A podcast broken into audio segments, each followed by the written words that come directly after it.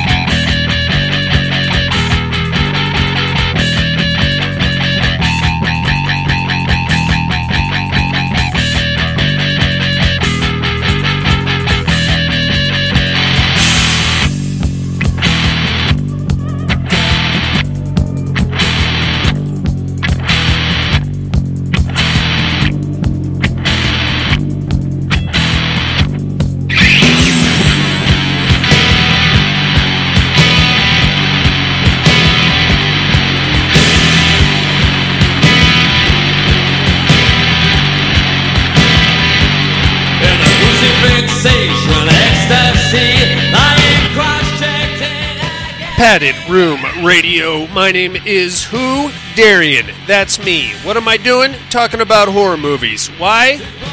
Why not? You motherfuckers, why not, man? I'm here. I got my microphone on. I've seen a couple of horror movies. You probably seen them. You probably saw a few yourself. I don't know what you're doing. I don't know what you're up to. Why not? Why not sit down and talk about it for about an hour and a half on a Tuesday night? How was your Halloween, inmates? Mine was pretty good.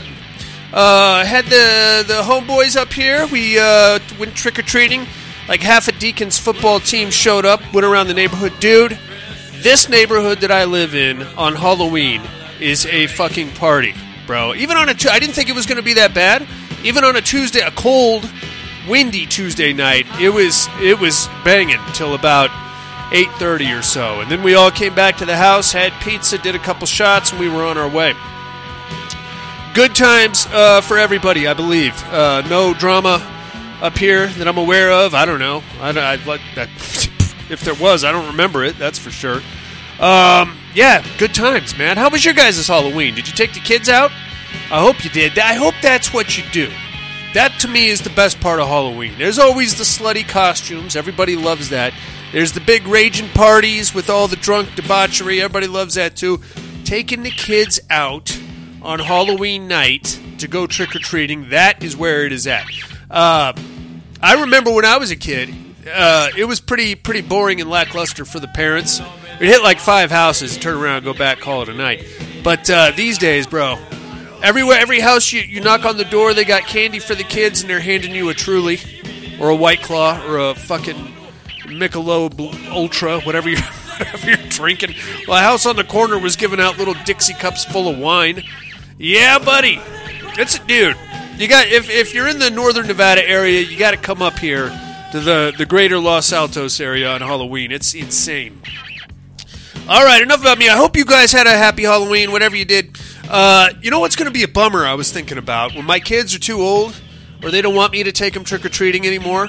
Then what the fuck am I going to do? Fucking sit at home and hand out candy? I guess. How boring is that? Uh, what do you think it'd be weird if I just went and walked around the neighborhood on Halloween? Uh, yeah. When I say it like that, it makes me realize how, how weird that would be. That would probably get the cops called called on me or something. I don't know, man. I'm uh, I'm enjoying the time that I have with my kids, Halloween especially, and the spooky season is over, bros. It's a bit of a bummer, I know. AMC's Fear Fest is already wrapped up. Uh, you know, all the the Spirit Halloween stores have shut down for the year. I hope you went uh, the day after Halloween and got some uh, discounted bullshit. I didn't. I went, uh, I, dude. I go as soon as they open, like back in August, and I'll go through a paycheck just in coffee mugs, because uh, I don't know. It pisses my wife right off, and uh, I don't even drink that much coffee, so I'm gonna be single very soon, uh, probably. All right, well, I tell you what, dudes, we got a regular horror show to get into here. Nobody, no Jason. Again, I am sorry. I got a special guest. I'm going to bring in here uh, later on in the show. I think you're going to dig that, though. Uh, in the meantime, how about the usual uh, horse shit? I got horror news. I got listener mail. I got all the fun stuff that we always do. Let's start it off with a little horror news.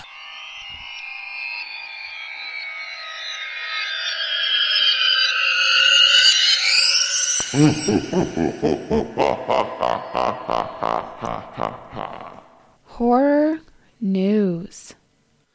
Yes, ma'am. Uh, I tell you what, I I know you like you like yourself some horror podcasts. I'm going to tell you right now, Danielle Harris and Scout Taylor Compton have just started their own horror podcast.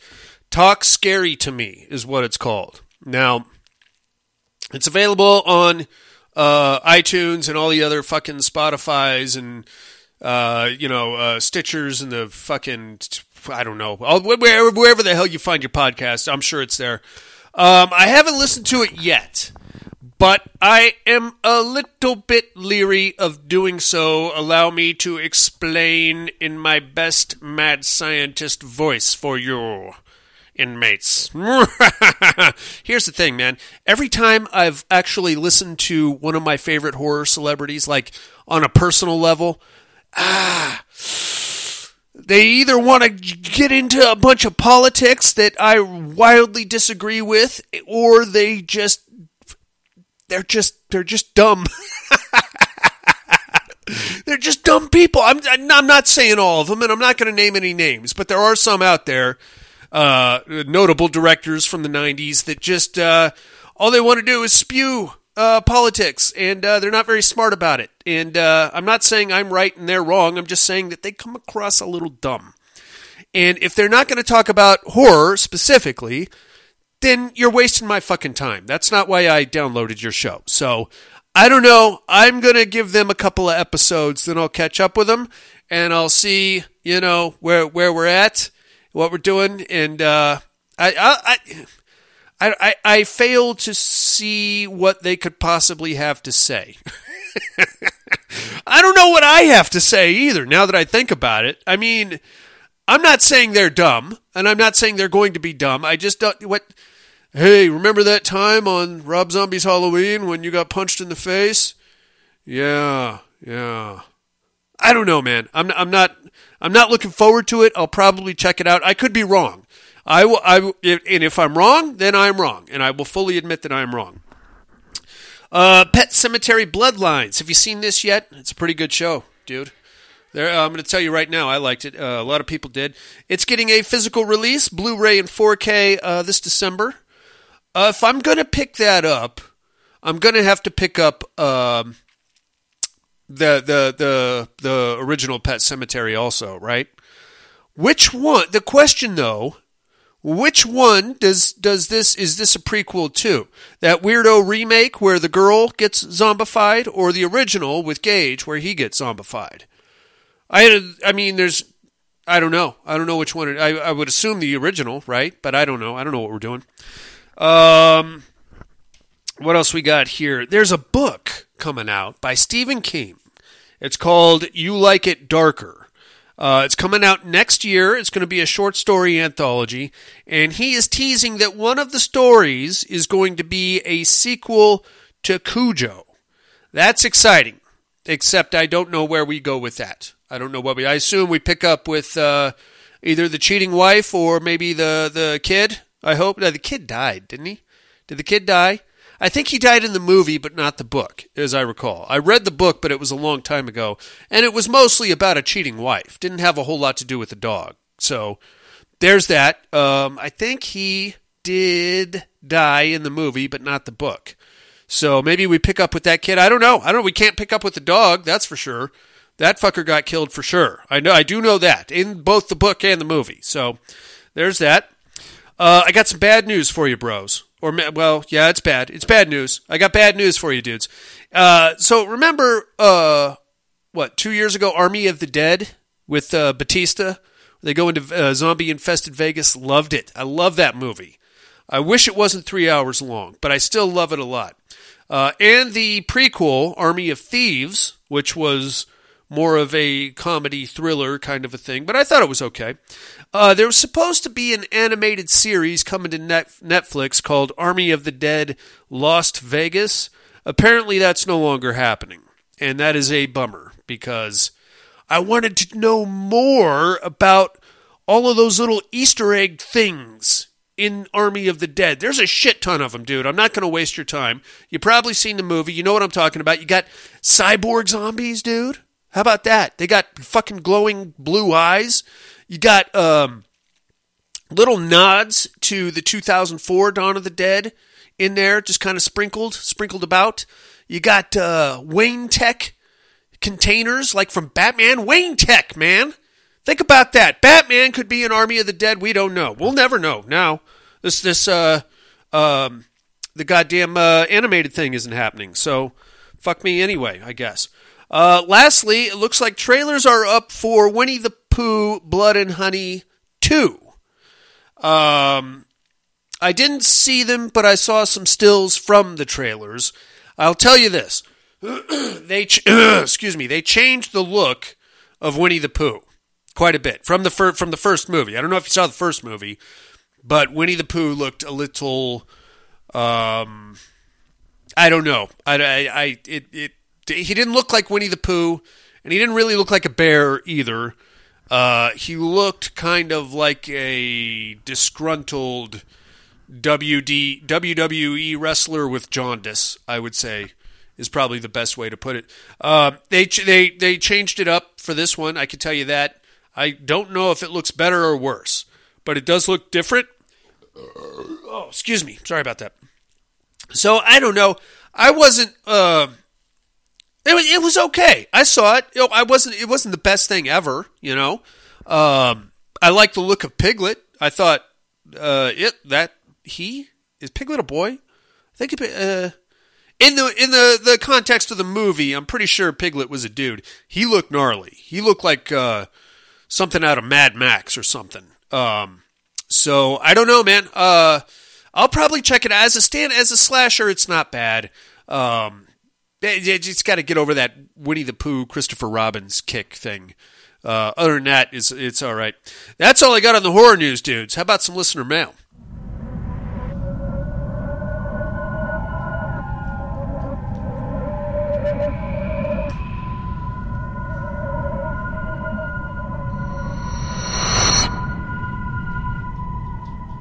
Listener mail.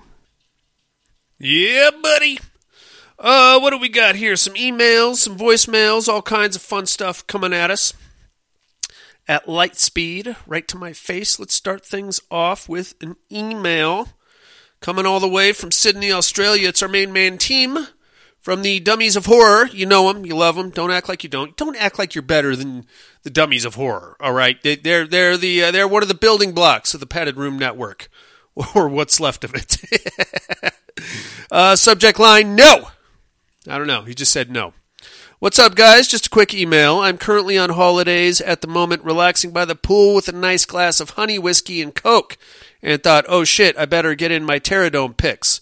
This motherfucker's on vacation, dude. It's cold as fuck all here in the United States, Tim. Uh, thanks for that.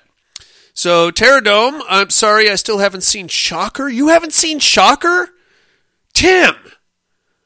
Oh. Your mother and I are very disappointed in you, uh, young Timothy. So I'm going to have to go with The Weasel for the win. It's a better film than Five Nights at Freddy's, so why not? Willie wins, okay. Can't believe Tim hasn't seen Shocker. That is a 80s heavy metal movie there, Tim. Wow. Okay, uh, two more for Willie the Weasel. Right on. I'm not judging you, Tim, because there's, you know, a lot of really old, like, staple horror films that I haven't seen yet. Um, I can't think of any off the top of my head, but if you rattled through some, I'm sure there's one or two somewhere down the, the annals of horror history. Let's get to Tim's meat hook. Top three worst sequels. This is hard since there is a lot, but the first few that come to mind. Number three, The Babysitter 2. You know, I wasn't mad at that. I didn't think it was as good as uh, the first one, obviously, but I wasn't. I was okay with it, you know. Uh, number two, The Exorcist 2. Yeah, that one's pretty. I think you know. I'm. I think I'm going to watch that one again, Tim. Um, I haven't seen it since I was a kid, and I remember thinking this is poo and has nothing to do with anything. But uh, I think if I watched it now, I would probably like it more than uh, Exorcist Believer, and it might have like a kitschy value to it. You know, like a kind of so bad it's good silliness to it. I don't know. I might I might get into it eventually. Number one, you guessed it, Halloween ends. That's it for me. I'm to go back and continue getting drunk while sun baking and hopefully falling asleep. Catch y'all later, Tim. Right on, Tim. Thanks for writing in, amigo. Yeah, dude. I uh yeah, I am hard pressed to think of a worse sequel than Halloween Ends. I mean, there are sequels that are bad. There are many of them. Uh, Scream 3, I thought was dog shit. Um, I was not a fan of Nightmare on Elm Street 5. Uh, the Book of Spiral, or the book, the book of the uh, Spiral from the Book of Saw. I don't know if that even technically counts as a sequel, but it was it was dumb. Um, what else you got? Uh, but I don't think. Any, I mean, those were bad movies, sure. None of them as offensively bad as Halloween Ends. You know what I mean? So take for example, like uh, I don't like a Prom Night Two. Hello, Mary Lou has absolutely nothing to do at all whatsoever with the original Prom Night. One could even make an argument that that's not a sequel. It's it's a completely standalone movie that just happens to be called Prom Night Two, uh, Mary Lou, what, or Hello, Welcome Back, Mary Lou, whatever it was. Um, but that being said, uh, if there's like a Prom Night super fan out there that desperately wanted to revisit the characters of Jamie Lee Curtis and the other chick that was killing people, and he saw that, he would really hate that, right? But taken on its own merits, it, it falls into the realm of a Halloween 3. Great show, not a sequel, only in name only.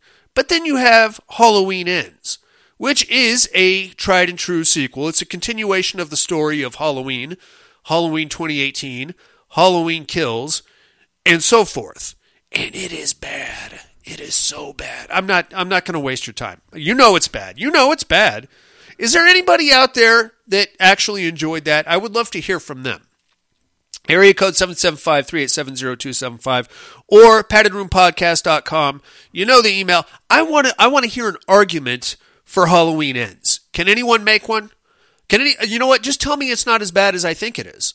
Cuz if you can make an argument for it still being bad but just not the the degree of dog shit that I, that we all seem to agree that it is, I would love to hear that. I will entertain the thought. I'm not going to rewatch it, but I will definitely hear you out. And you're probably not going to change my mind. I'm sorry. Uh, all right. Thank you very much for calling in, Tim. We have some voicemails here. I hear Indiana is nice this time of year. Let's see what's up with Coop Newcomb. Good evening, gentlemen. Good evening, Or Cooper. Marion. It's Anyway, we'll take what we can get. Um, Hey! Calling in real quick for got? my uh, three on a meat hook We're was sequels. the uh, the hated sequels. Yeah. Number three, I have Troll Two. If you've ever seen that, I say do not watch that. It hasn't. It's just awful. it is. Um, It, it's number really two. I have Jason X. Okay. I really think that was a uh, It's a cash grab. man. Did that get far away from Yeah. anything to do? That has nothing uh, to do with anything. anything I like. Whenever they go to the, uh, space. Friday the Thirteenth series. Yeah. And uh, my number one hate was the uh, Texas Chainsaw 3D. Okay. Anyway, Yeah. that's all I've got. You guys have a good night. Right on. Thank you very much for calling in, Coop. Uh, Tom Hardy would agree with you. He will. He's probably going to call Texas Chainsaw his most hated sequel of all time, and I get that. Um, I think there are some redeemable qualities in there, namely Alexandra Daddario running around with her shirt open. Um, that being said, it's it it kind of throws a nuclear warhead right into the middle of the Sawyer timeline. And that's something that I'm very involved in. I don't know why, but like the, the lore of the Sawyer clan and how the whole uh, Verna Sawyer, how uh, Drayton, Nubbins, like the whole the whole posse there. But that that little the timestamp of that fucks everything up. You know what I'm saying? Because there's no fucking way that uh, Alexander Daddario was a baby at the time uh, immediately following the the original Texas Chainsaw Massacre, which, as stated by the disclaimer at the beginning of the movie, happened in 1975. So if she was born in 1975, and then we jump to what was it, 2000? Uh, when did that movie come out? 2012, I think? 2014, 15?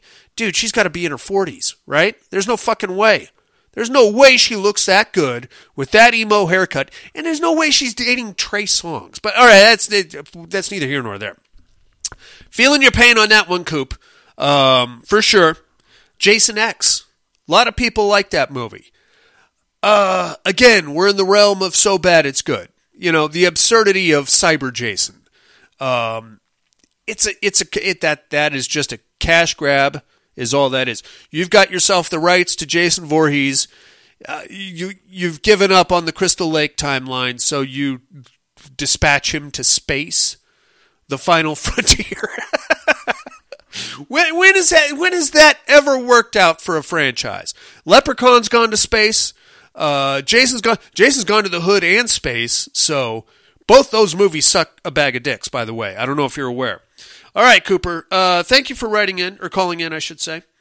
Uh, what else we got here? Oh, let's get down to our main man in Alabama. Here comes Mr. Alan. Added room. What's up, Alan? Hope everybody's doing good. All Hope right. everybody had a good Halloween. Did something cool. Uh, we all went and saw the original Halloween on the big screen. Nice. That was cool. It's been a long time since I've seen that movie, and it's, it's like I forget how quiet that movie is up until the end. You know. Yeah, buddy. Um. Anyway, y'all all know my worst sequels. Yes, sir. Um, sometimes I wonder about do you do y'all consider the Hmm. dead movie sequels like Dawn, Day, I do not Um, personally. I know a lot of Land, people. whatever? Do, do y'all consider them sequels or are they standalones? Because I, I could definitely add Diarrhea of the Dead Oh, to that. don't fucking get me Uh, started. Terror Dome, give me Horace Pinker You got it. and Mr. Darien. Are you um, Come on. Come- Midsummer? Yes, That's I am. Y'all have a good one. Bye. I knew Alan would get me. He always does, the son of a bitch. Uh, yes. So, uh, the the the dead movies are they sequel? excuse me. Are they sequels or are they not?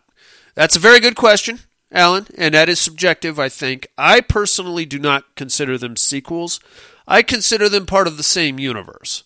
Now, I know what you're saying. Don't, hey, hey, if Jason Harrell was here, it would be time to move some furniture around and uh, put on the boxing gloves. Now, the only thing that I think um, the, the timeline matches. Okay, so you've got Night of the Living Dead, which would be the onset of the dead, the the uh, zombie outbreak, right? Then we go into Dawn of the Dead, which is but the the, the problem there is that at the the outset of Night of the Living Dead, the rednecks are getting things under control.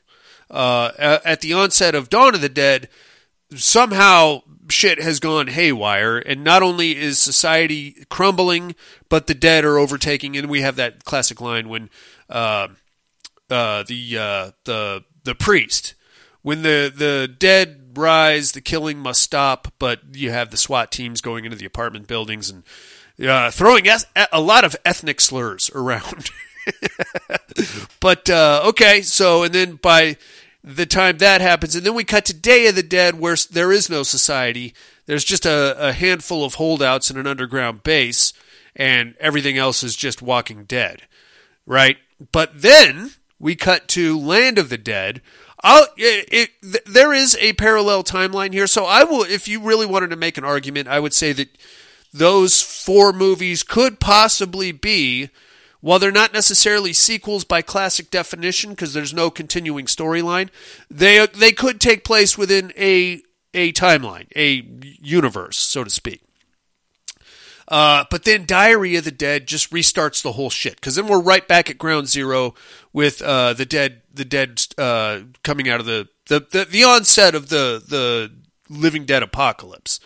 Oh, do not get me started on that piece of shit because that's going to be a whole other episode right there. Uh, right on, Alan. You got me. I am, in fact, Midsummer. Well done, sir. Uh, thank you for calling in as well. You're a gentleman and a scholar, but you already knew that. Uh, speaking of gentlemen and scholars, here comes Mr. Tom Hardy. Hey yo! Hey yo, padded room. How's my favorite degenerates this week? It's just me again, I baby. hope everyone is doing well. When They're fine. Halloween, everyone's Yeah. back in it. Uh, anyway, let me just get to it real quick. What you Uh, got? On the Terror Dome. Yes, sir. You got uh, Horace Pinker, the Shocker. You got it. versus Willie from Uh-huh. Willie's Wonderland. Uh, you know what? Uh, What do you think? Give me the Shocker, man. All right. I love, I love Horace Pinker. I, I love Shocker. Mean son of a- great. Um, I like Willie's Wonderland. I'll talk a little bit more about that in a minute here. But Okay. uh, you know what? I say fuck it. You know, he's got electricity. That Sure. fucking knock Willie on his ass. He appears to run on electricity, so Um, there is that. don't know who you are on the uh, educating department. Okay. As far as the meat hooks go, though, Worst sequels. horror sequels. I bet he picks Texas Chainsaw And I got to admit, I was trying to come with part twos. okay. Um, oh, okay. and it really, to me, the big thing that that sets it off Huh. is uh, how good the first one is and Ah, how shitty the sequel is. yeah. I mean, there's a lot of bad horror movie sequels. There but is. When the first one is so fucking good, then there's and a drop fuck it up off. so bad on the sequel. I get that, man. that's kind of where I was trying to go. So yeah. Okay. All right. for number three, put me down for The Exorcist 2, The yeah. Heretic. Heretic. Uh, some really fucking weird visuals. I gotta have watch no that idea what the fuck they were trying to do. Yeah. It's like an Exorcist movie without an Exorcist. No, it's all Um, like science. I don't know. Maybe Reagan's supposed to be the Exorcist now, or something. I don't know. It doesn't make any sense. As good as the first one was, Nowhere. the second no was a big piece of shit. It's true. Uh, with that same sort of thing in mind, Candyman 2, Farewell to the Flesh. Yeah. Man, Yeah. you gotta- the first Candyman was so fucking iconic. For real. So original, so unique. And it seems like with the second one, they moved it to New Orleans. Yeah. Which was cool. Doesn't All make right, any you know, hey, maybe we'll get the Candyman in New Orleans. Okay. Chicago. And then they just turned it into like a fucking piece of shit trying to be like a modern slasher. Yeah. Or, you know, like a typical 80s slasher. Yeah. I don't know. They just fucked it up. I'm gonna get to that. Mythos. I just that one really pissed me off. I get it. And, No, uh, yeah, I'm with you. Or the number one worst horror fucking sequel. Texas Chainsaw. got to be Halloween Ends. oh, no. I, I know it's not fucking part two like I was doing before. Oh, yeah, no. Man, that is such a fucking piece That's of the shit. that fucking movie. problem. I just can't Man. believe, you know, that how bad they made that fucking movie. I God damn it. in retrospect, the 2018 Halloween, Pretty good. I thought. okay. I thought it was all right. Fun. It was enjoyable. That's Sure. weird fucking thing, but it was okay. Yeah. And then the Halloween ends. I don't know, or kill. Halloween Kills, I wasn't mad at. Uh, he got GP'd. All right, he called back, and I'm going to get to that in two seconds. But before he does, a couple of things. Uh, I'm feeling you, Tom Hardy, on Candyman 2. And the. You're right. You you made a great argument for that drop off that happens from part one to part two.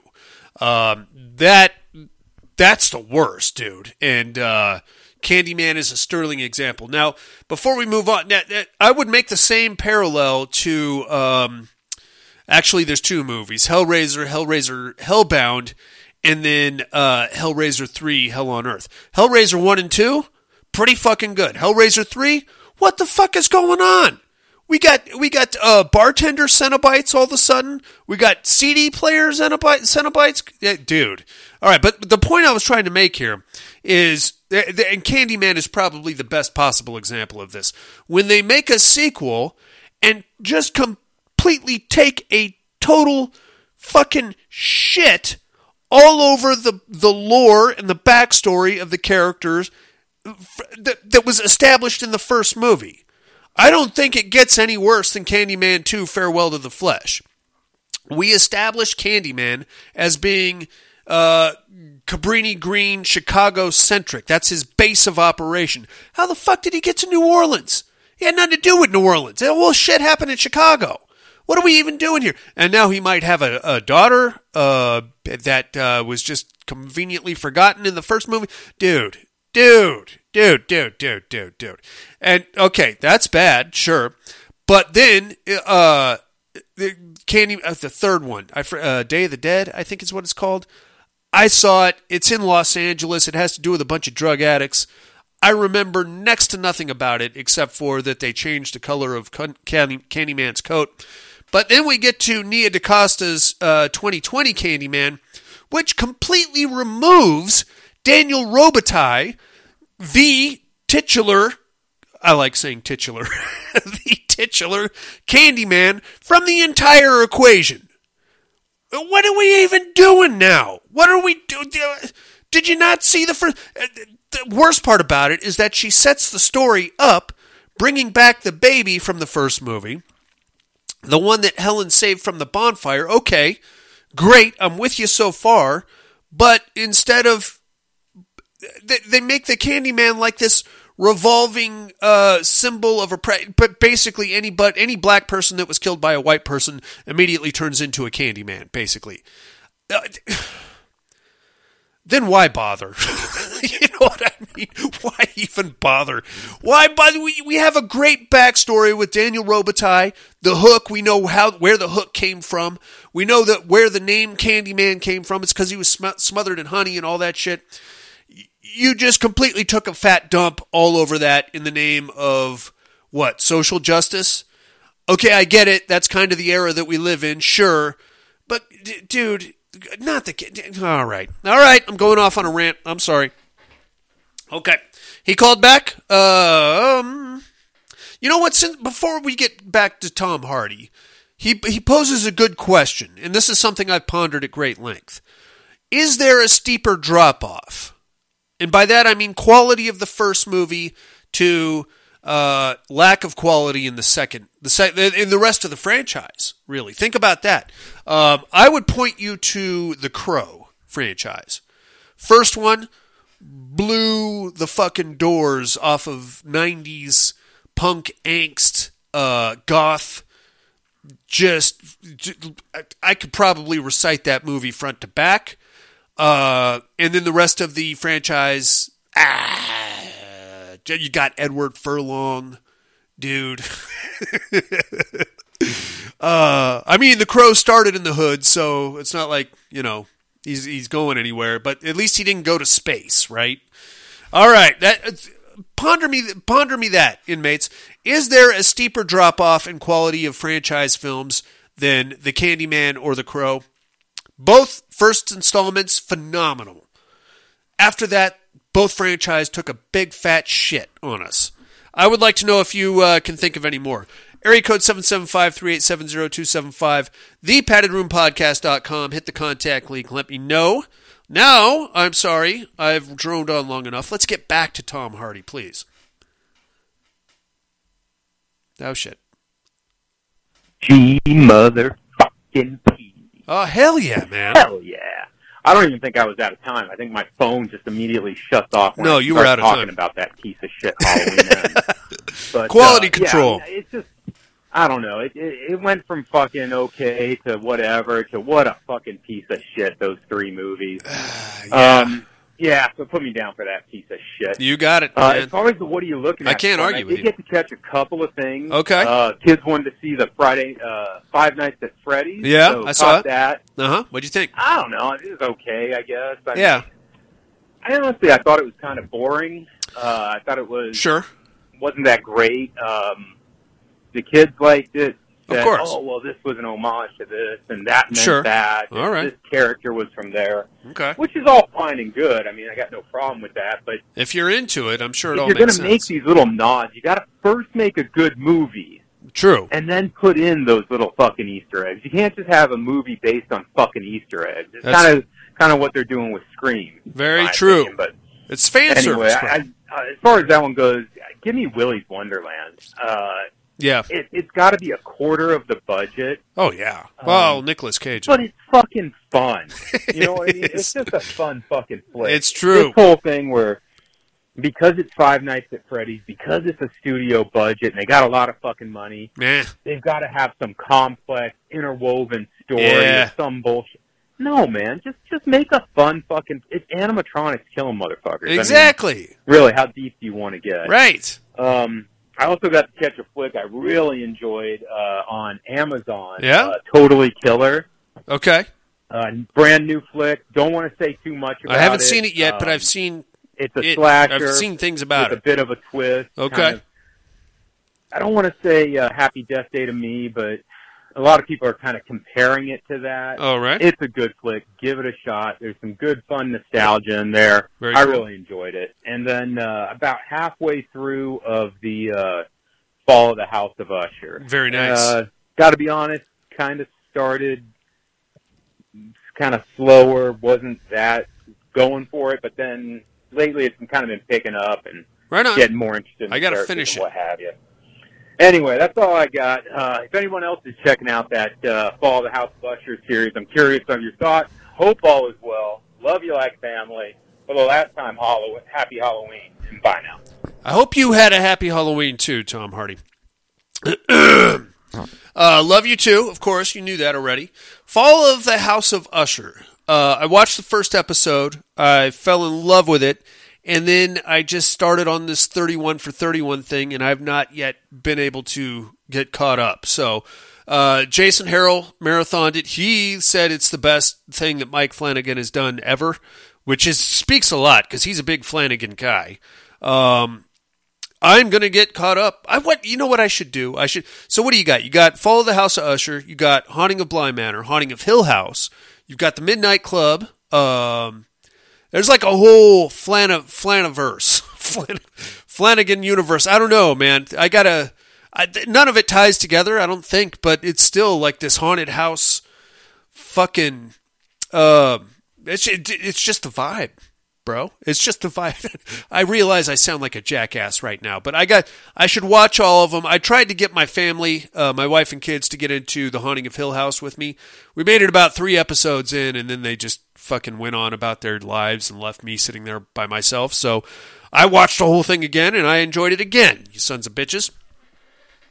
All right, that's all we got on the listener mail. Thank you very much, Tom Hardy, Alan, and Tim for writing and calling in, and Cooper also. Um, hope you guys had a, a happy Halloween. Hope everybody was safe out there and nobody uh, had the, the apple with the razor blade in it from the old guy in uh, Night of the Demons. That that guy's a cantankerous dude. in the meantime, I think it's time for a movie. Provided you die, that share should be divided equally among the survivors. Should all servants of this household shall share as equals. You shall. And you will. Understand?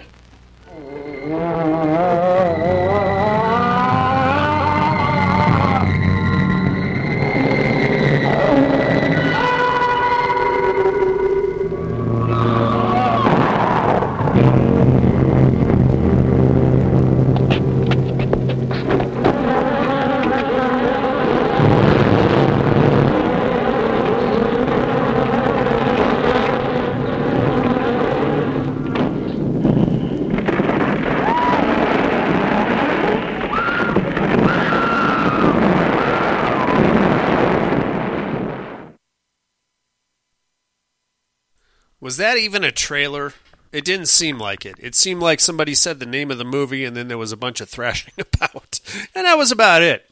I am uh, talking about Legacy of Blood from 1971, uh, written and directed by Carl Monson. Munson? Uh, starring Rodolfo Acosta, Merry Anders, and Norman Bar- Barfield. Um, it got 2.8 stars on IMDb. This is not a good movie, my friends. This we're, we are in Elvira month here in the padded room. Uh, this one is streaming exclusively on Peacock. It's part of Elvira's old movie Macabre. Um, the whole the whole first season of movie Macabre is on Peacock right now. This is one of the movies. This was actually Jason Harrell's pick for the month. Fancy that he's not here to uh, suffer this with me, son of a bitch. This one originally aired on Elvira's Movie Macabre April 10th, 1982.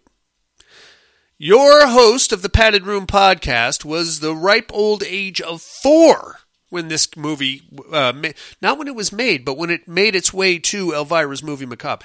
Now, I watched the movie Macabre version, complete with Elvira and all of her fun dad jokes and her cleavage.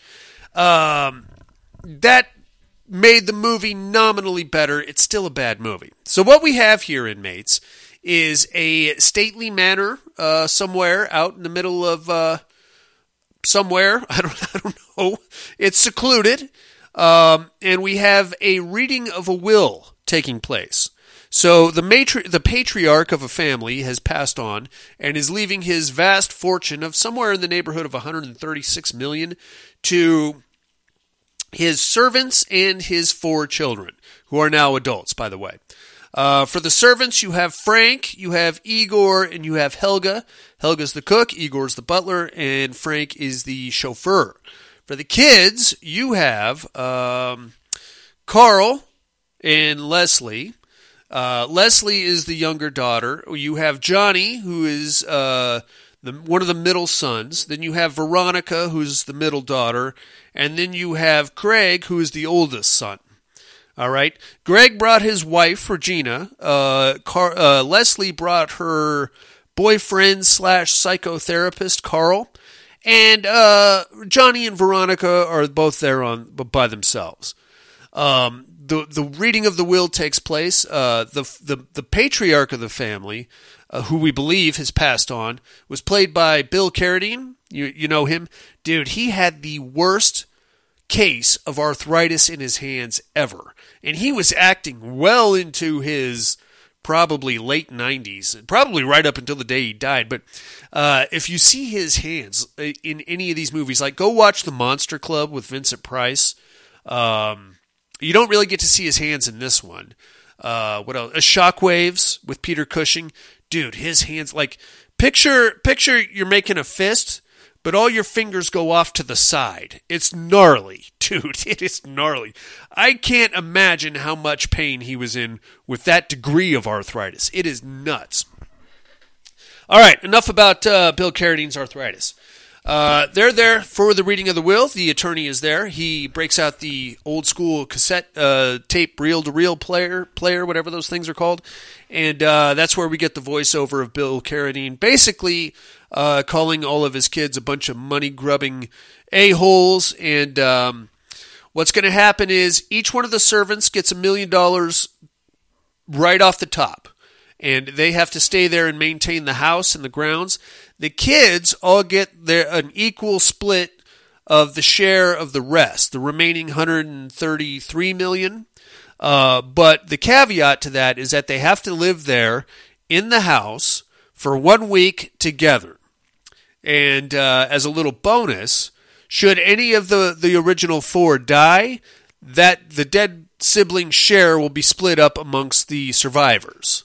So off the bat, you know there's going to be some murder going going on. Very cool. Uh, a couple of things at the reading of the will. Number one, uh, Carl, who is Leslie's boyfriend slash psychotherapist, therapist, refused refuses to let her speak to Johnny, the slightly older brother. Um, every Leslie is smoking hot. Number one, she wears a negligee for 90 percent of the movie. Uh, very busty young lady. Um, but she's batshit. The character is batshit crazy. All she spends probably sixty percent of her screen time laying in bed, and when she gets out, it gets very weird and sexual and incestuous. And there's a reason why she's not allowed to talk to Johnny, but we'll get to that in a second. Um, okay, so that's kind of nutty. Uh, Johnny is batshit crazy to start with. Like all every time you see him, he immediately jumps to a weird, uh, somewhat gay BDSM flashback of Bill Carradine whipping him with a cane. But then Igor, the manservant, comes in and saves him by uh, ripping his shirt off and jumping on top of him to take the cane lashes for him. Very strange. Very strange goings ons. Uh, very cool. Veronica is like uh, playing flirty pants with Frank. Uh, it's kind of alluded to that they may have had a thing going on at some point, but she's way younger than he is. And by the way, Frank is a deranged uh, World War II veteran that made a lamp out of a Nazi. He made a lamp out of a Nazi. He took a human soldier of German descent, murdered him, took his remains, and did like a DIY thing, uh, Sawyer family style, and basically made that young man into a lamp, which he now has in his room. And just to hammer that point home, uh, there's a swastika on it. So we know where the, the we, we get to see the lamp later on in the movie. It's silly. It's got like a skull and like a weird kind of Ed lampshade with like fucking skin. I guess it's supposed to be skin or something. That's fine. Um, right on. Scary stuff. Uh, creepy fucking family all the way around. The only one that seemed to have their head about him is Greg and Regina. Greg is the o- oldest brother, and he's like, "Well, we can stay here for a week, no problem. I'll walk out of here with my share of 136 million." And Regina's like, "Yeah, great." Uh, they go up to go to bed, and they're just kind of hunkering down. Their little dog Chin disappears, and we see Chin run off, and Regina goes chasing after it. It's one of those little Shih Tzu dogs, whatever those things are. Uh, eventually, we find Chin floating in the pond. Somebody has killed poor Chin and left the carcass floating in the pond there on the estate. So Regina, of course, freaks right out, goes running out there to save Chin. Uh, Chin's already dead, obviously. He's floating in the pond. Goes back inside, very distraught, calls the police. Now we're going to cut to the sheriff. Sheriff rolls up. He's going to ask some questions about what the hell happened to the dog. Sheriff is wearing a Colonel Sanders necktie, which I don't know where we're supposed to be in America. I've never seen a professional of any stature wear a Colonel Sanders necktie, not only in my own personal life, but on screen until this, this day when I saw this movie. Interesting. Just thought I'd point that out. Uh, sheriff rolls up. He's like, "Hey, I heard you got a dead dog here." He immediately gets into it with Johnny. He's like, "I bet Johnny had something to do with it." So off the bat, we're given the the connotation that Johnny's had previous run-ins with this sheriff. Uh, Johnny was just like drinking heavily and mur- murmuring to himself and staggering around the mansion and going into more of these weird psychosexual flashbacks. Um, that's interesting. Sheriff takes off. He's like, "Well, I'll come back in the day when it's daytime, and I'll see what I can figure out about the dog." He takes off down the road. He gets a, a couple blocks away, and there's a car sitting sideways blocking him in. So he gets out of his car, and he's like, "Hey, what the hell's with this? Somebody abandoned a car right in the middle of the road." And then somebody jumps out I'm using the term jumps out in a very lackluster kill scene. Uh, the sheriff gets killed with an axe and he gets his head chopped off. Okay, wonderful, wonderful stuff happening here. Uh, cut back to the uh, the mansion. Um, we get a flashback from Leslie, and what I believe is being alluded to, and I could be completely wrong because the style of filmmaking here is very vague, that Leslie at some point started fucking Johnny, her older brother. Um, which uh, she got caught, and uh, they both did, and Leslie's was just kind of played the whole thing off as an attention grab to get uh, her dad to pay attention to her. But Johnny was like crazy in love with Leslie, despite the fact that she's his fucking sister, man. Uh, they did, in fact, have sex, and uh, I think Johnny is really wanting to have sex with her again. We're getting into this whole what what Josiah saw realm of possibility here, dudes. And it's it's j- just so that you know, um, this isn't creative interpretation on my part. This all gets hammered home but by the end of the movie. Um, regardless. Well, that's happening. Uh, now we're going to cut back to Veronica, who continues to fr- flirt with Frank. Very nice. Um, they go back. Uh, the, the sheriff is left. Everything's kind of calming down uh, at the mansion around the dead dog. They pull uh, a what's supposed to be a big turkey dinner out of the fridge. Uh, they pull the tinfoil off it, and fuck me if it isn't actually the decapitated head of the sheriff himself. Oh, big freak out now. Whoa, shit, what the hell? That's a that's a dead cop right there. Uh, they go to call the cops. Of course, the phone lines have been cut. All right, scary stuff. Uh, Frank goes to pull the car around so that they can go into town and tell uh, the police. Uh, all he says, all of the sh- quote unquote shifters have been removed from the vehicles. Now, I don't know, does he mean gear shifters? Because if that's the case, really all you need is a stick to get into, like, if you can just hammer like a screwdriver, clearly Frank has never stolen a car. Uh, if you can hammer that into the shifter, you can, you can, you can make that happen. I don't know. I don't know what he's talking about. I feel like it's just a convenient plot device. It's fine. Uh, regardless, they are now trapped at the mansion, and whoa, shit, man, it's it's going down. Luckily, Greg and Regina are keeping a somewhat level head. They're like, well, dead cop, somebody killed him. I think our best bet is just to go back to bed. you know what? We're going to pretend that this was all a big nightmare and we'll wake up and uh, feel much better. So they go back to bed. They go to turn the light off, and apparently, uh, the, there's some kind of a live wire attached to the uh, lamp right next to their bed.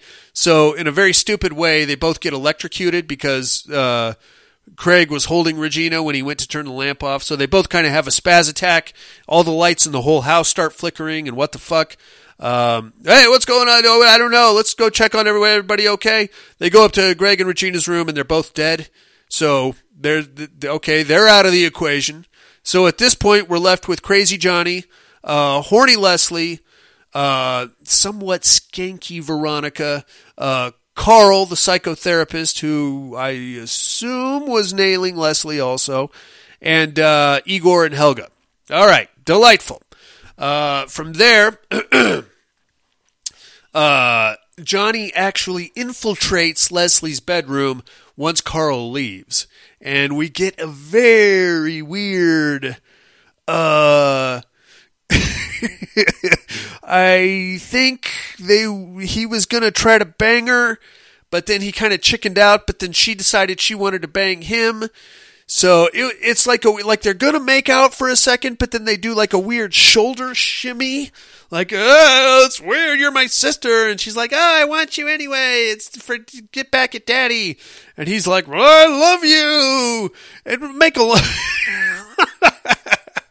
make a long story short. Uh, Johnny goes, Daddy! And he goes running out of the bedroom in a very uh, swoony kind of a way where he's like uh, stopping to prop himself up along random halls as he goes. Uh, Leslie gets all horny, so she takes off after him. Johnny, come back! Uh, he loses her, but only for like a quick second. And when she eventually catches up to him, Johnny has been uh, placed into a fish tank.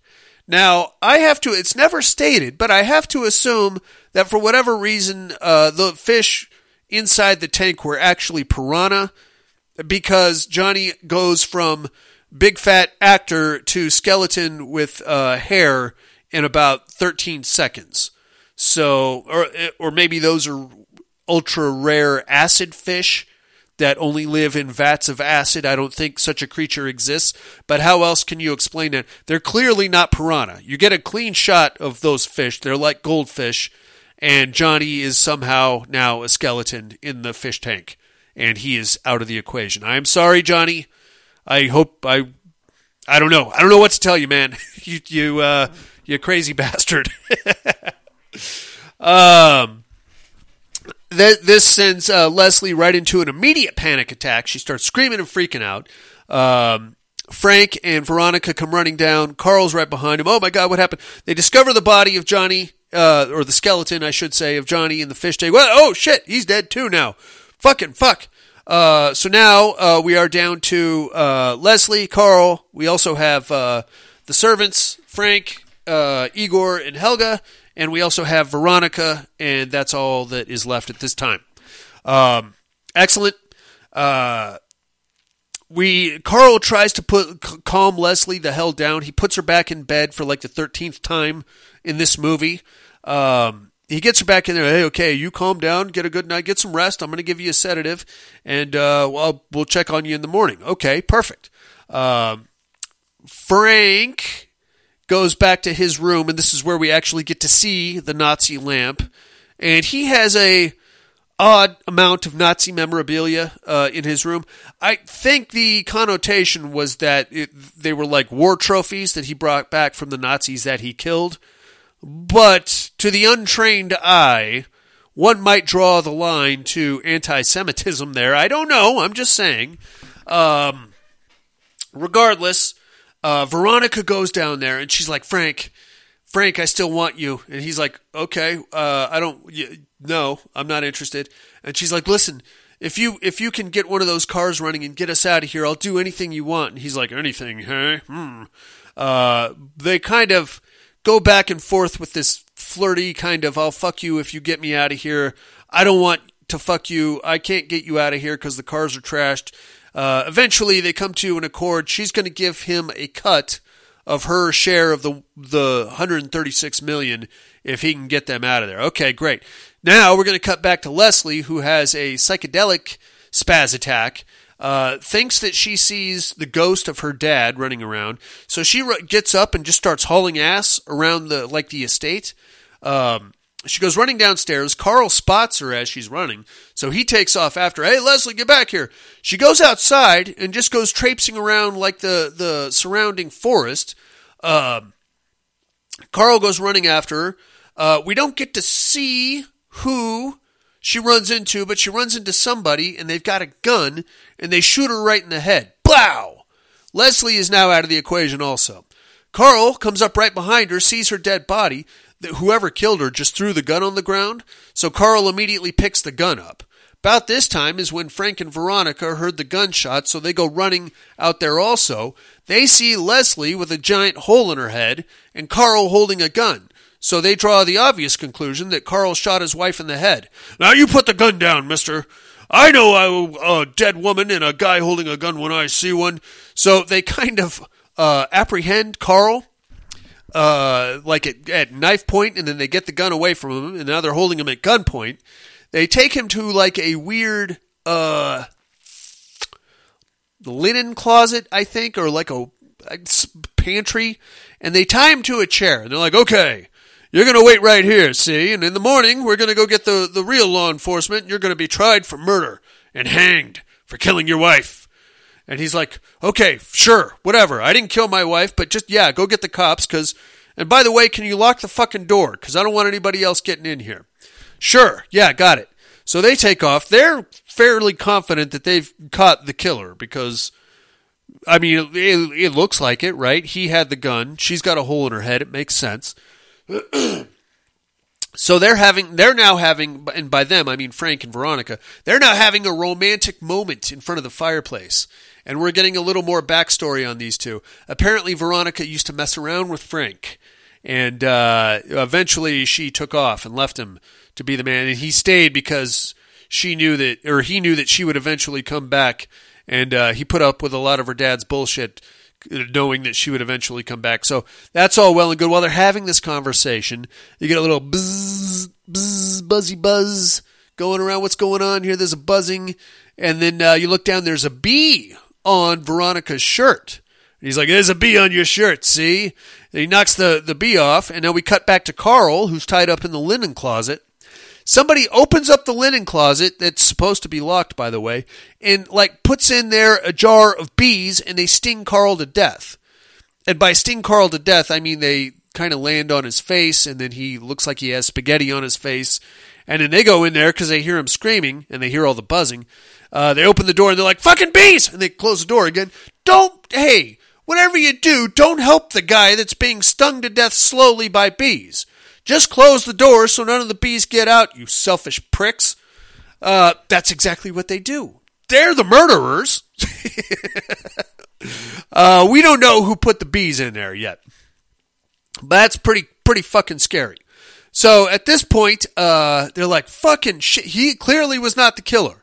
I didn't put any bees in there. Frank, did you put the bees in there? No. You couldn't have because you were sitting here with me talking about how we used to have sex with each other. Okay, so who does that leave? That leaves Igor and Helga, and that's it. So they're like, okay, I don't know what's going on here, but I'm not fucking with Igor or Helga. They're clearly deranged. Let's get, get let's let's move it on. so they go out to the carriage house thinking maybe they can somehow use parts from one car to start another. They run out there. Who the fuck do you think they run into? None other than uh, Bill Carradine. The son of a bitch is alive. and he's been alive the whole time. He's the one running around killing everybody. there is no will. He's not dead. He faked his death because this is where we get the backstory uh, that he found out that all of his kids that he, he found out that he is uh, impotent. So his wife was shooting out kids, and uh, she was having some fun at some parties, I guess, or got to know the the milkman, the mailman, the the newspaper boy. she had some fun, and she had four kids. None of them are his, so he's like, "Fuck these kids."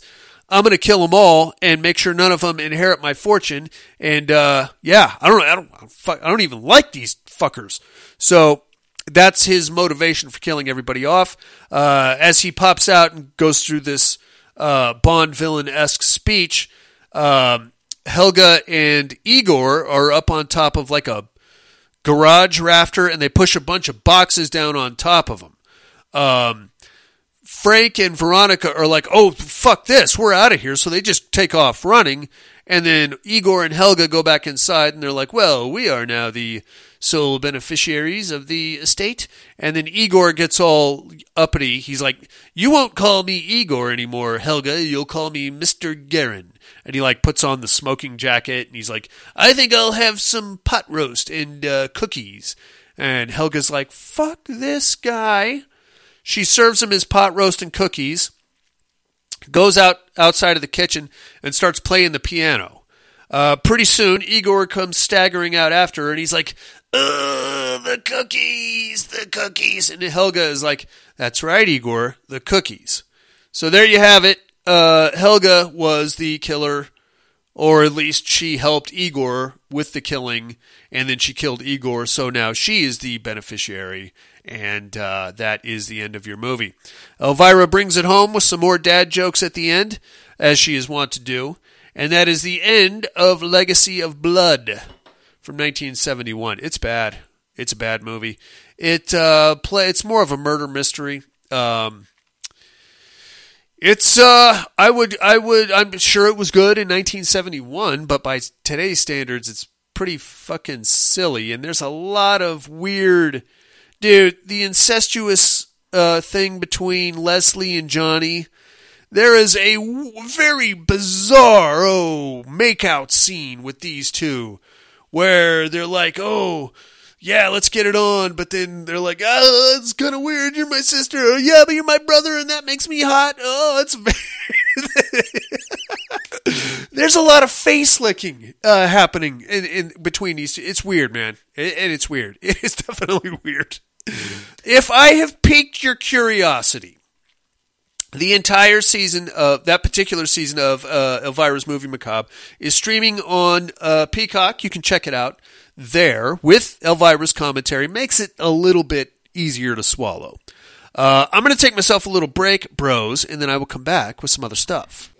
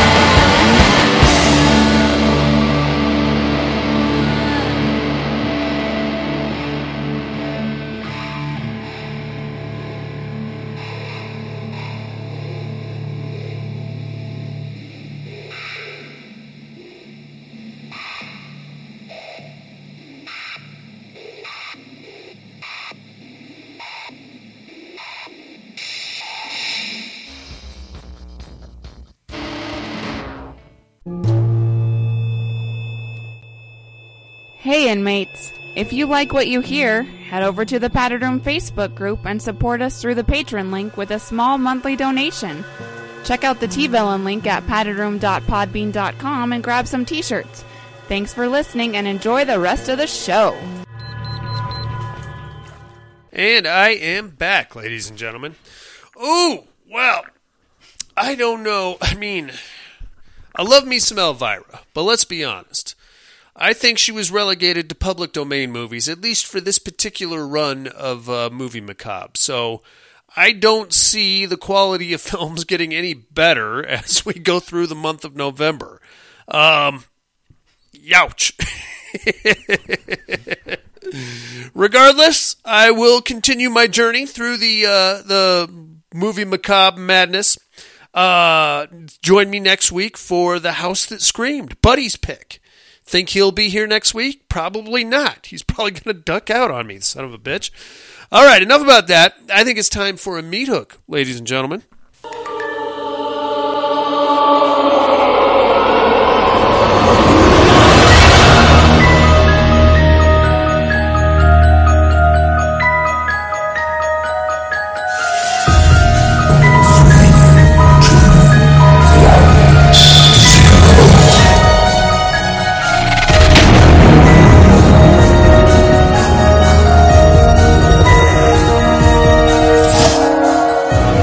Three on a meat hook. This week's meat hook. This one is something very near and dear to my heart. This kind of speaks to the Terror Dome, speaks to the sequels that we were discussing earlier in the show.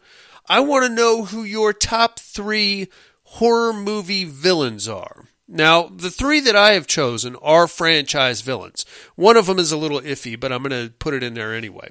Um, I want to know, and the reason I, I say this is because we were talking about Candyman, we were talking about Texas Chainsaw earlier, we were talking about uh, the the the worst the sequels that we found the most offensive, and I think something that kind of touches that nerve is what high regard we hold those villains and those franchises in. That when a, a shit stain of a movie gets dropped into one of those franchises, it stings that much worse. I would say, in my humble opinion.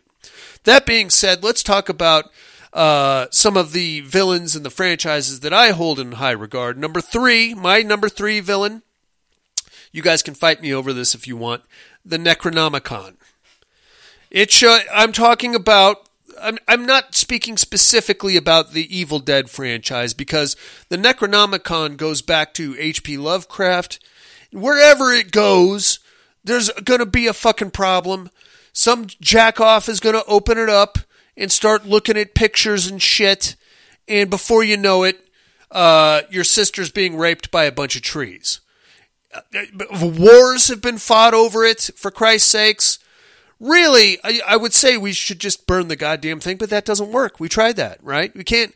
We we've sealed it in a vault underneath a bank building, and a fucking earthquake happens. For you know it, the fucking uh, the the podcaster kid digs it up and now he's playing tapes and doing all kinds of shit and now we have a fucking problem yet again because of the goddamn Necronomicon.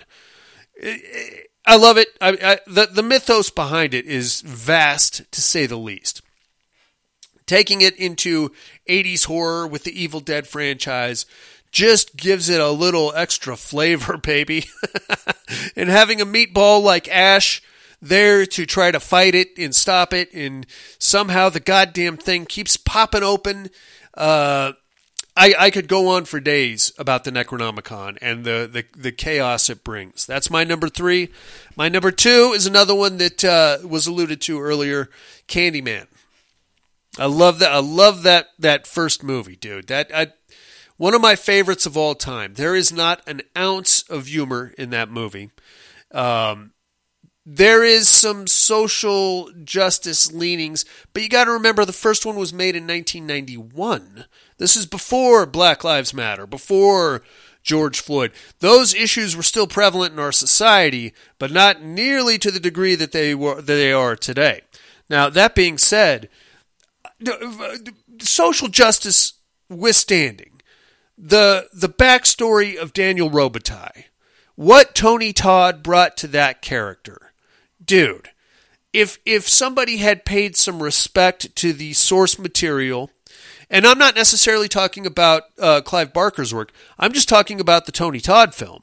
Just just do just do Daniel Robitaille. Stick with that material. There are a hundred different directions we could go with that. Okay, to be rumored is a blessed condition.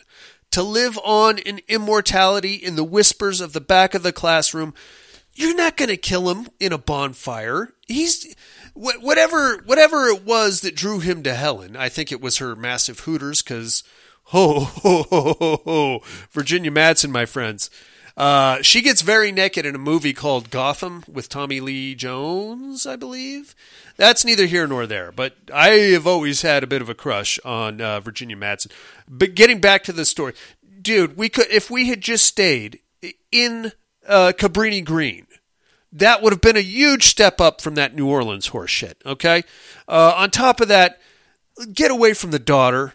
Okay, there, at no point in the original uh, Candyman was there ever any allusions to him having a child. And this was while we had the Candyman scholar, that big fat British guy with the long hair, and uh, uh, Helen, who was writing her master's thesis on the mythos of the Candyman, were both present.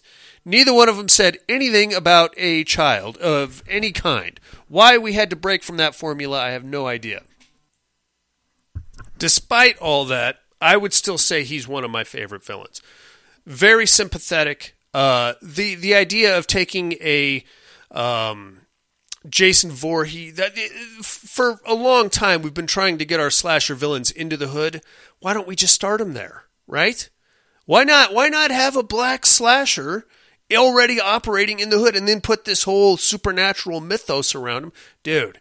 So it could have been such a kick-ass franchise. Fell short, unfortunately. Number one, of course, tattooed on my back, Pinhead. Um, that's another one, dude. F- you know what? I love the first movie, obviously. Second one, okay. Third one, fucking. I I liked it when I first saw it, but I'm basing that entirely on the amount of naked breasts and sex scenes in it. Um, watching it now, dude, with the the goddamn DJ Cenobite in the the bartender Cenobite, and the, the, the this is Cenobite that just smokes cigarettes. What are you doing, dude? Get the fuck out of here with this. I, I will say there was clearly a budget step in this one because you know the effects were were much more grandiose. Uh, Pinhead had a fresh new look with the eyes, and the he was talking a lot more when he came out of the statue. That was great. Um, then you get into four. I was not mad at four. We got a little, uh, you know. Um, uh, unfortunately, he ended up in space, which is never a good sign. And then there's like a bukkake of movies after that that just don't make a lick of fucking sense. And we just uh, shoehorned Doug Bradley in there to keep the rights to Hellraiser. Um, despite all that, Pinhead is still my guy. I like a slasher that um, I, I wouldn't even call him a slasher. I like a villain that will explain to you why this is your fault that this is happening. You know what I'm saying? That makes it worse in a way. This whole shit could have been avoided if you just stayed away from the fucking box, man. But you you know, dude, you know that uh, whatever comes out of that box, wherever it's going to take you, uh, it's probably not. Uh, I know you want to think it's going to be a big boner fest there, Uncle Frank, but dude, it's not. And you're going to find that out the hard way. You should have fucking kept your money, passed the box back to the uh, stinky Asian gentleman. What's your pleasure, sir? You know who I'm talking about. And kept your skin on on your body instead of on the floor. You understand that? All right. I'm going off on a rant. That's my uh, three on a meat hook. Top three villains. I go Pinhead number one, Candyman number two, the Necronomicon number three. Let me know what your top three is. Uh, area code 775-387-0275 is the mental health hotline. I would love to hear your lovely voice. Uh, or just go to paddedroompodcast.com, click the three on the meat hook link, and let me know, baby. Uh, in the meantime, it is time for the Terror Dome. No tears, please. It's a waste of good suffering. I'm not gonna hurt you. You didn't let me finish my sentence. I said, I'm not gonna hurt you. I'm just gonna bash your brains. I'm gonna bash them right the fuck in. I'll kill you all. I'll drive you crazy and I'll kill you all. My worst dream come true. Six-year-old child with this blank, pale, emotionless face. The blackest eyes. The devil's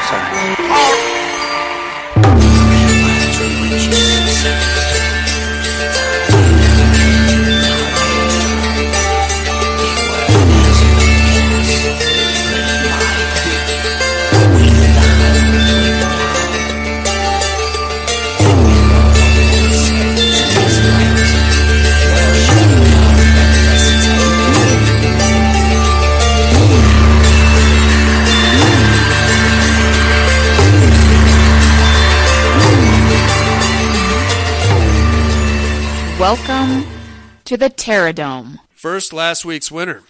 Singles competition, we had Horace Pinker from Shocker versus Willie the Weasel from Willie's Wonderland. The electrical fire was fast moving and spreading. Electrical outlets burst from their sockets as the animatronics inside the abandoned building thrashed and convulsed in the flames. By the time the sun rose, the building was left to cinders, and nothing inside it moving or not. With a vote of seven to three, we have Horace Pinker advancing over Willie the Weasel. I had a feeling that's how that was going to go down. It was uh that's a bad one. Horace is just such a mean some bitch. He's not going to be scared by a bunch of stupid animatronics. I don't think he's going to be scared at all, really. He could go far in this tournament. Let's take a look at uh, this week's matchup, shall we? We are in the Asylum Conference round 12. As usual, inmates, bear with me. I'm not much of a writer. the old woman had moved in quietly late one autumn night. The neighborhood thought nothing of it and probably wouldn't have noticed if not for the missing for sale sign uh, removed from the corner house. Eddie didn't notice either. His mind was on other things school bullies, his mother's new boyfriend, the social pressures of being the lone metalhead in a high school full of jocks, and of course the recent death of his beloved rock idol, Sammi Curr. That's when the strangeness began.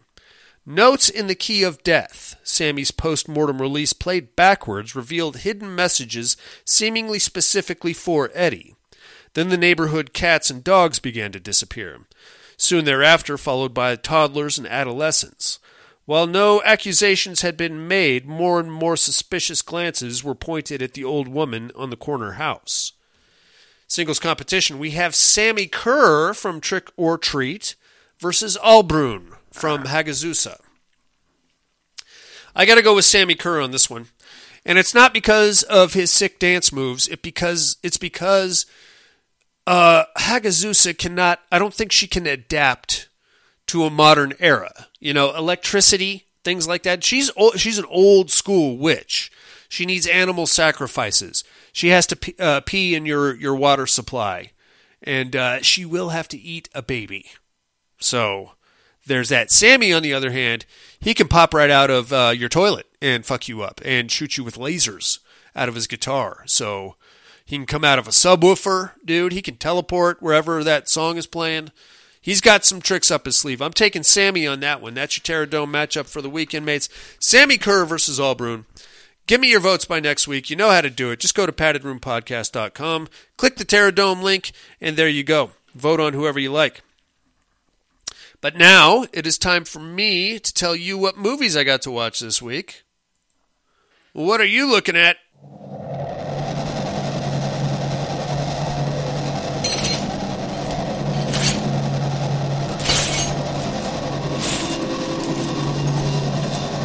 What are you looking at?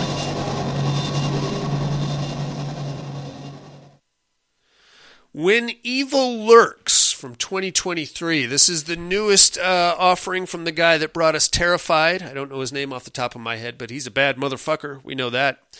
Dude, he ain't pulling any punches. Kids, animals, they're all fair game in this fucking thing. Wow. Uh, demonic possession pandemic is what I'm going to call it, which is a refreshing new turn on things. Although the possessed seem to really just be having a wild uh, allergic reaction, like uh, their eyes get all swelly and they get like sweaty and gross. Um, the violence in this one is ratcheted up to 11. And like I said, it is uh he's, yes. Things you wouldn't expect to see. I i believe it's argentinian if i'm not mistaken. Uh apparently they they can get away with whatever the fuck they want to put in a movie down there. So good for them. Um it's good. I liked it. I liked it a lot. Uh ultra violent i would call it for sure. Uh, not so much on the rapey but like fucking kids dogs. Dogs fight g- killing kids it's it's a whole thing Good show, streaming on Shudder right now if you're interested.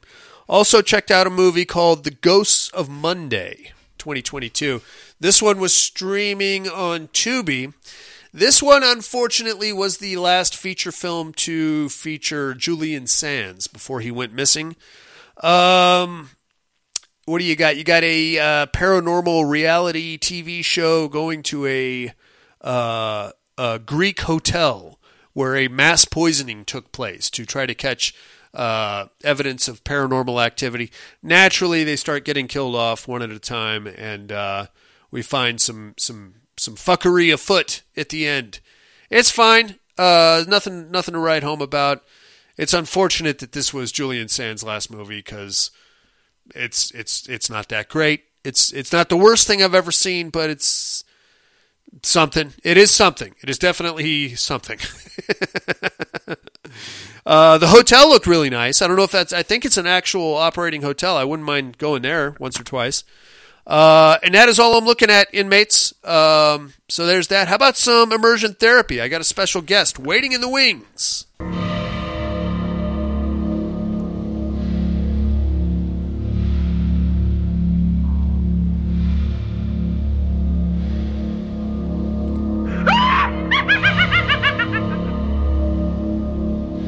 Immersion therapy.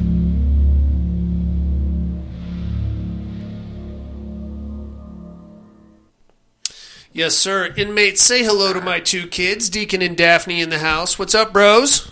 What's up? What's up? What's up, you two guys? You actually got to sit through a horror movie with me called Hermana Muerte Sister Death. Yeah. Yes. Yeah. What did you guys think of Sister Death? It was very Was it too scary for you? no, it was kind kind of weird. What kind of weird? Did you not understand what was going on? Like some parts they were I was like why do you even do that? What, like, do what? Which parts? Like s- uh it depends. Depends on what. Like Were you are you were you scared of Sister Socorro? No. No, she was dead. Do you understand? Oh, do you understand why she killed all the nuns? Why? Well, she was taking revenge on them oh. Yeah. because they accidentally killed her daughter, accidentally on purpose in a weird way. They the the daughter killed herself. They- well, yeah, on accident, but they refused to let her daughter go see a doctor. And because of that, she was thrashing around in the bathtub and hit her head, and that's how she died. But if the nuns had let her go to a doctor, she would have been fine. And then Sister Socorro would just be fine and live. Right, but in the end, Sister Socorro came back and used Sister Narcissa as like a like a chant. Remember the part where the chair kept knocking itself over? Yeah. So basically, that was like the ghost of Sister Socorro uh, using Sister Narcissa to kind of bring her back and like br- like show her what happened with her daughter. You know what I mean? Does that make sense? Yeah. okay. So it's kind of like a ghost story, uh, but at the end, um, Sister Sakura really kills all the nuns. Yeah. By the way, Sister Socorro died also. She Yeah. killed herself. So it's the ghost of Sister Socorro comes back to get revenge on all the nuns that killed her daughter. sort of accidentally killed her daughter on purpose. Does that blow your mind? Yeah. But mine too. I'm kind of. No. Never mind. Never What? mind. What questions do you have I was about? gonna say I was kind of confused, but There's a lot of time jumping around in this movie. Now, if you really want me to blow your mind, dig this. Uh, Sister Death is actually a prequel. Do you know what a prequel is? no, of Oh. course not. Okay, so they make a movie, and then if they make a movie, another movie, that's called a sequel, right? Because it comes after the first movie. Yeah. But if the next movie actually takes place before the first movie, then it's called a prequel. Okay. So, okay. so, so dig this. Sister Narcissa goes on to a girls' school in, I think, Spain, and um, by that time she's an old lady. We see that at the end where she walks into the classroom. Yeah, yeah. So the this is actually a prequel to a movie called Veronica, and in that movie, a teenage girl gets possessed by a demon. and then Sister Death has to help her so, well, yeah, yeah, yeah. get unpossessed. Yeah, there's there's a lot of sisters like sis, sister death is like the the the hero of the movie. Yeah. Yeah. Yeah. Would you guys be interested in watching Veronica? Um, yes. maybe. Yes. I have to warn you, there's a naked dude in it, Okay. and there is a peepee dangling. So I'm war- I'm warning you right now. If you want to see it, I'll show. it. I mean, yeah, I don't know, dude. Mommy might punch me in the face, but she's gonna punch me in the face anyway. So Why can't we just? it's to you. it's so scary. It's scary stuff. Yeah. But why? Why can't on that part we can just turn our heads? I'll give you a heads up. I'll say, "Hey, pee pee," and then you guys go, "Hey, I don't want to see it." And you look look away real quick. So there's that. Yeah. All right.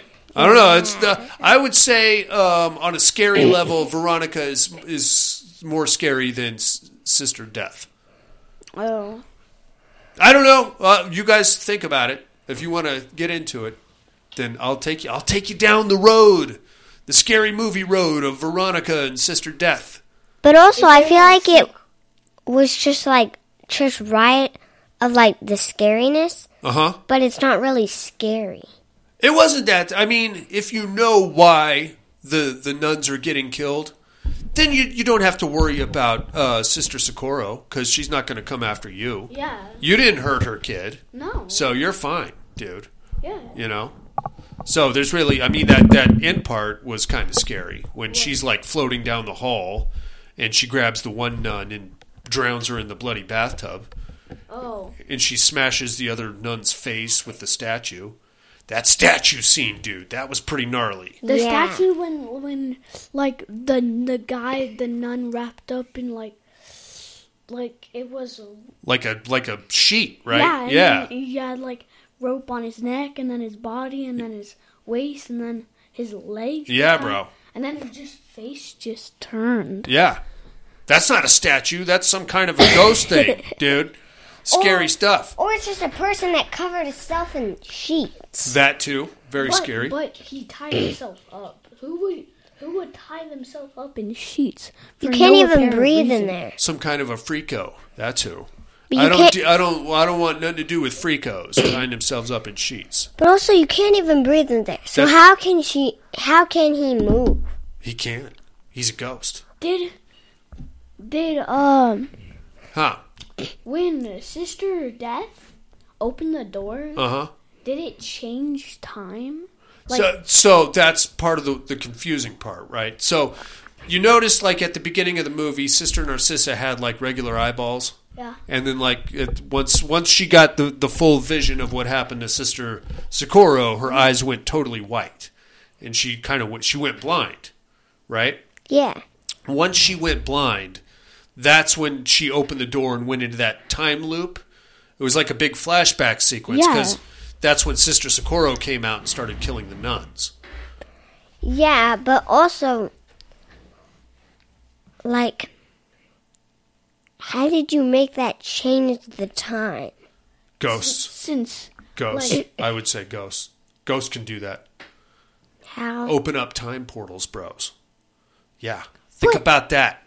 Think about that. hold on, hold on. But if if like if I open the door in the past and I get a scratch, is in the movie the scratch was fresh. Right.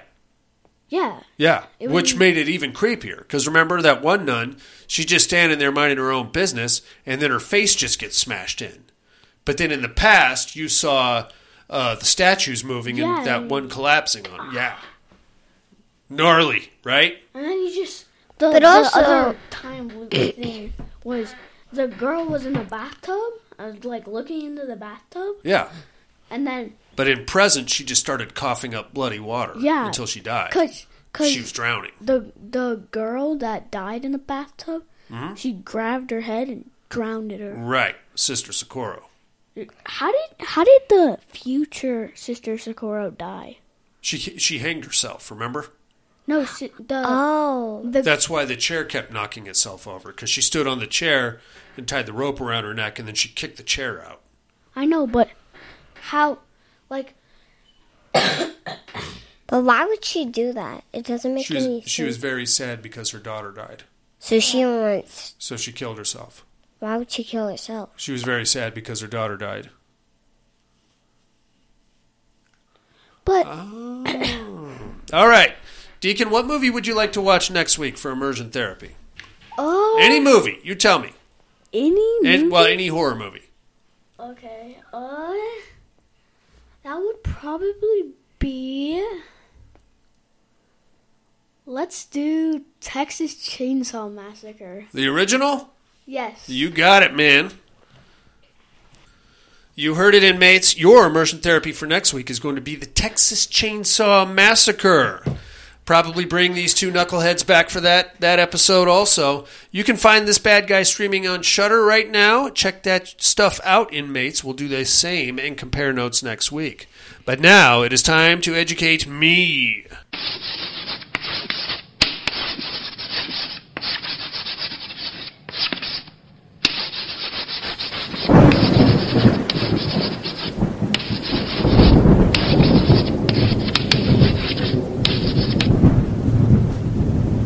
Educating Miss Monica.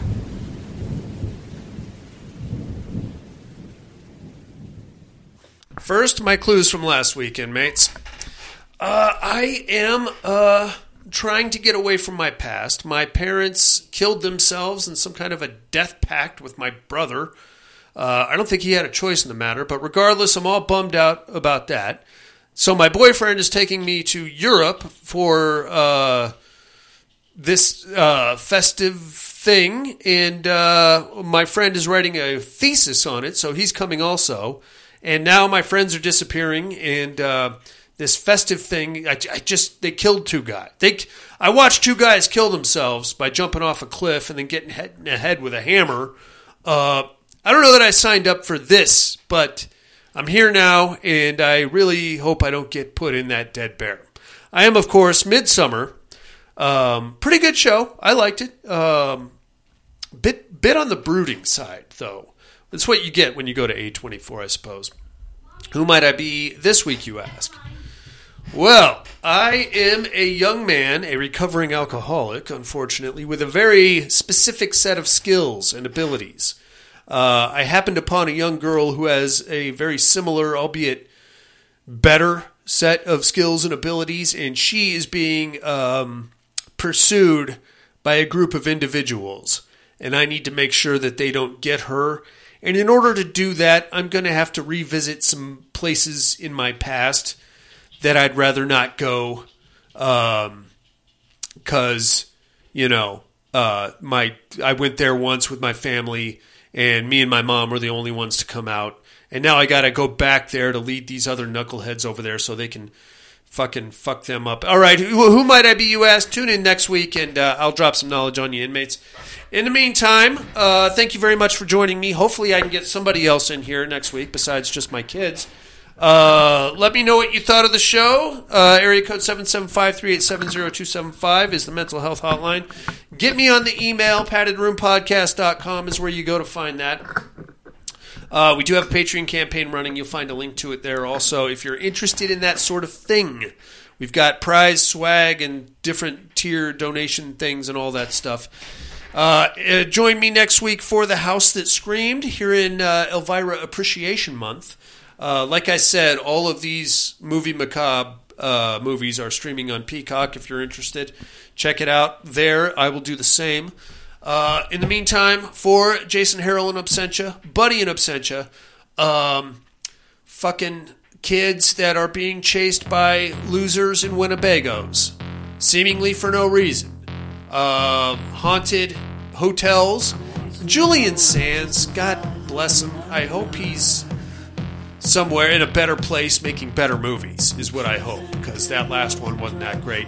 And the Padded Room podcast, I'm afraid visiting hours are over. Grip my with the heat.